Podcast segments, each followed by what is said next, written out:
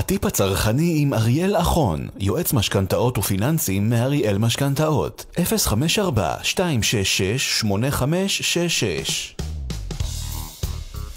הגענו אל הטיפ הצרכני בענייני משכנתאות עם אריאל אחון.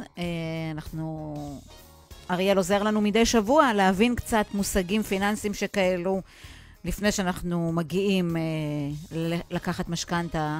אז בואו נתייעץ. ערב טוב, אריאל. ערב טוב, רות, מה נשמע? אני בסדר גמור, אתה יודע, מנסה לעשות חזרות על כל המושגים שאתה נותן לי. לאט זה...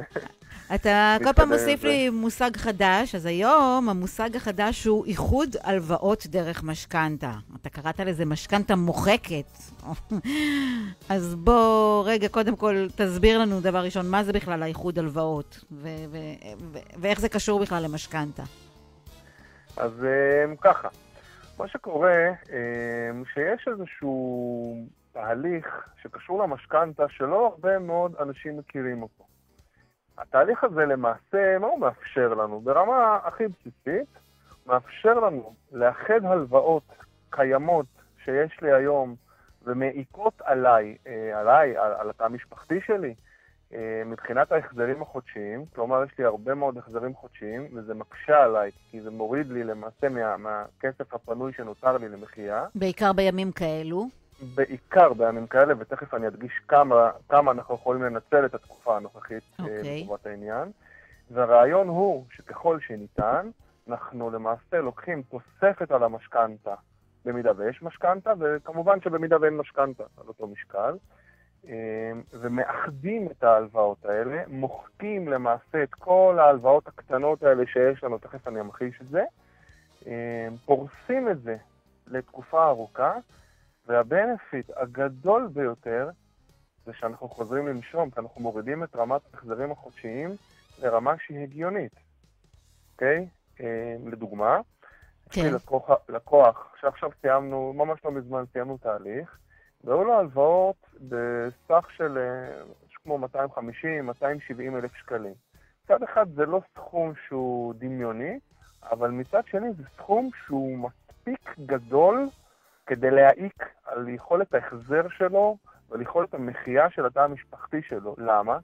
כי יש פה איזשהו מצב שקורה שאנחנו הורגלנו אליו, שהוא לקח הרבה הלוואות יחסית קטנות.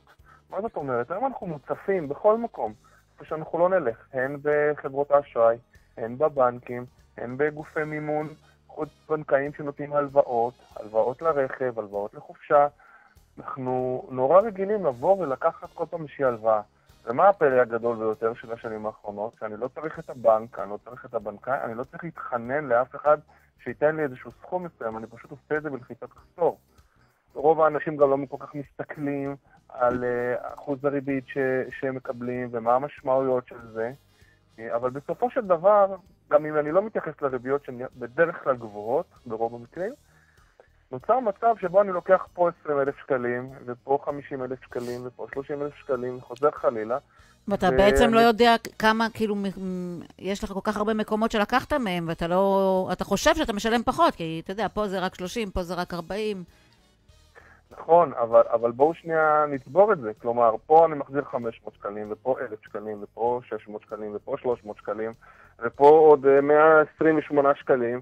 מה נצא בסופו של דבר? לאיזה מקום זה מביא אותנו? למקום שבו אמנם ההלוואות הן יחסית קצרות מועד, כלומר, בדרך כלל ברוב המקרים זה ניתן לטווח של עד 5 שנים, אבל מצד שני זה מעיק ומעמיס על החזרים החודשיים שלי.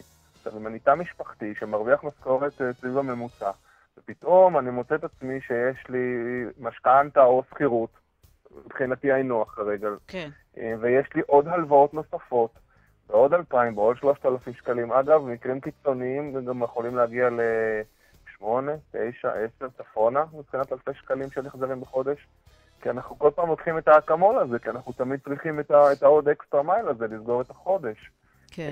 להשלים את כל פעם לוקחים הלוואה חדשה בשביל להשלים על ההלוואה שכבר קיימת. להשלים, בדיוק, אמרת מצוין, לאו דווקא למחוק את ההלוואה הקיימת, לאו דווקא לפדוד את ההלוואה הקיימת, כלומר, אני מוסיף. כן.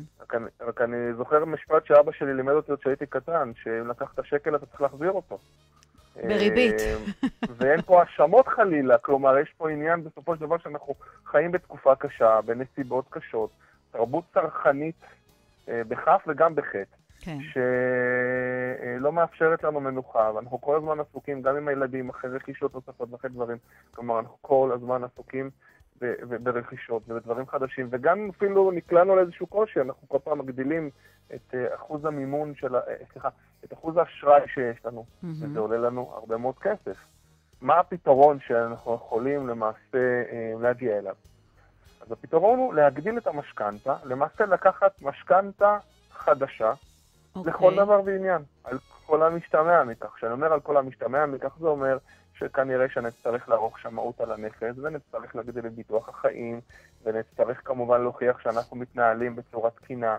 כלומר, זה לא מתאים למישהו שהוא כיום באיזושהי מצוקה אקוטית, כמו פשיטת רגל, הגבלה, פסיקים בהוצאה לפועל וכדומה. צריכים להראות שאנחנו עובדים, כמו שאמרנו, שיש הכנסות. דיברנו על זה ככה גם בפעמים הקודמות. כן. יש פה עניין של טיימינג שהוא תמיד קריטי. עכשיו, ביום-יום בעצם הבנקים, לפי התקנות של בנק ישראל, אפשרו לנו להגיע עד 50% משווי הנכס, אבל עם כוכבית, בניכוי יתרת משכנתה, ככל שקיימת. מה זאת אומרת? זאת אומרת שלמשל, אם יש לי נכס ששוויו, נניח, לשם הדוגמה, $1,000,000, כן. ויש לי משכנתה של 400,000 שקלים, לצורך העניין יתרה, אז מה הדלטה שנותרת לנו? בעצם זה 100,000 שקלים, אם אני לוקח 50% משווי הנכס, מדובר ב-500,000 שקלים, ואם יש לי משכנתה של 400,000 שקלים, אז למעשה היתרה שאני יכול להכיל בה היא 100,000 שקלים, כתוספת למשכנתה. הבנתי. בא בנק ישראל ונתן פה משהו שמבחינתנו הוא שעת כושר לכל מי שחווה את הקשיים הללו, או לכל מי שרוצה לשפר עמדות בחיים. בנק ישראל כהוראות שעה, שכבר נמצאות איתנו מעל חצי שנה בעצם, מאפשר נכון לכרגע, ללא תוקף, כרגע מתחילת סיום, לקחת עד 70% משווי הנכס. זאת אומרת, זאת בשורה ענקית לכל ציבור הצרכנים, שכמובן יש ברשותו נכס, שמתנהל בצורה תקינה סבירה לפחות, אוקיי? ויכול לקחת, לנצל את המהלך, את המומנטום של התקופה הזו, ולקחת ולהגדיל את המשכנתה שלו. אני לא מדבר כרגע כמובן על רכישת נכסים נוספים ועל טיסות לטיול. זהו, רציתי לשאול אותך, אולי אפשר לעשות את זה בשביל לעשות איזו חופשה טובה כשנצליח לעשות. אז פחות, בוא נגיד ככה, אלא המטרה היא לנצל את הסיטואציה הזאת ולאחד את כל ההלוואות הקטנות, הבינוניות הגדולות אפילו שיש לנו, ולהוריד את ההחזרים החודשיים לרמה שאנחנו יכולים לנשום בה.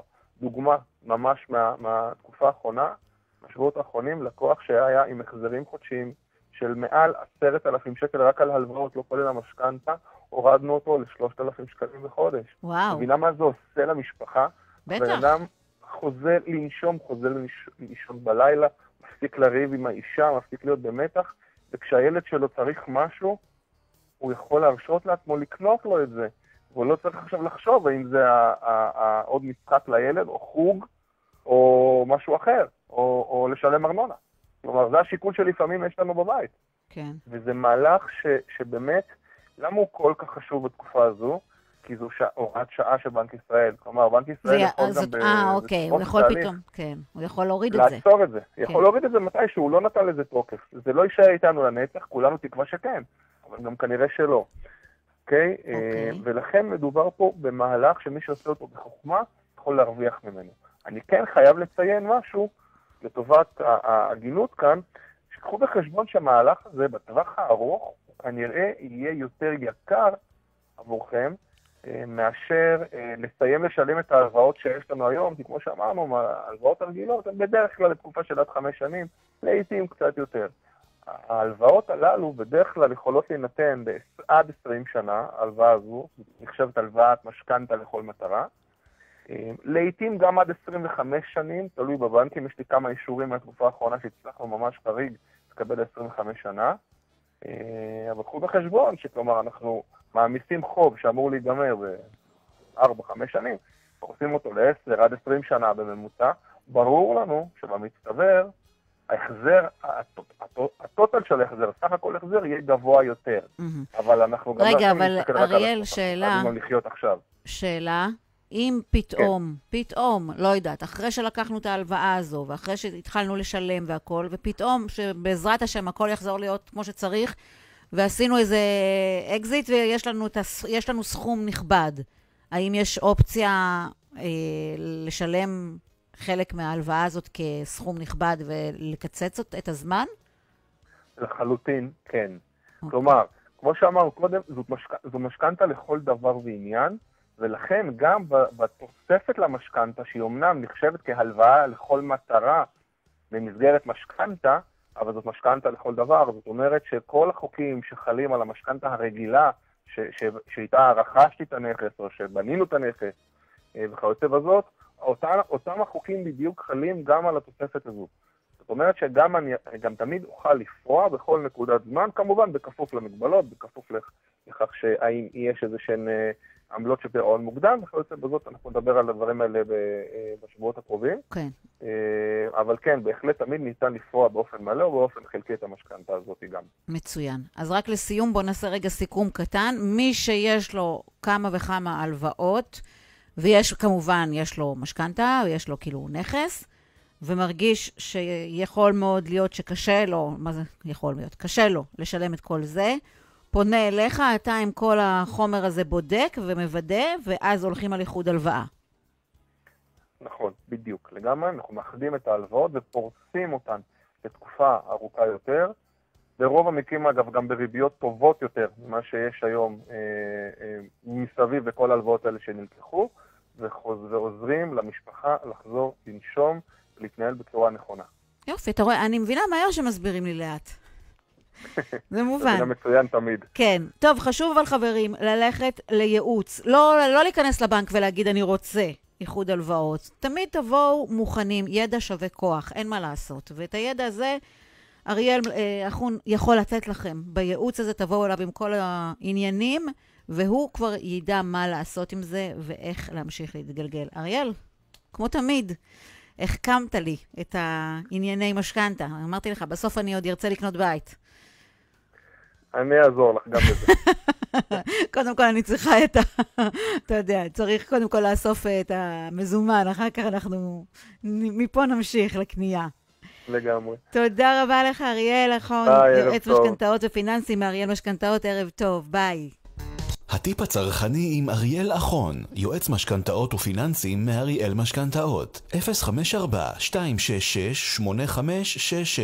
054-266-8566.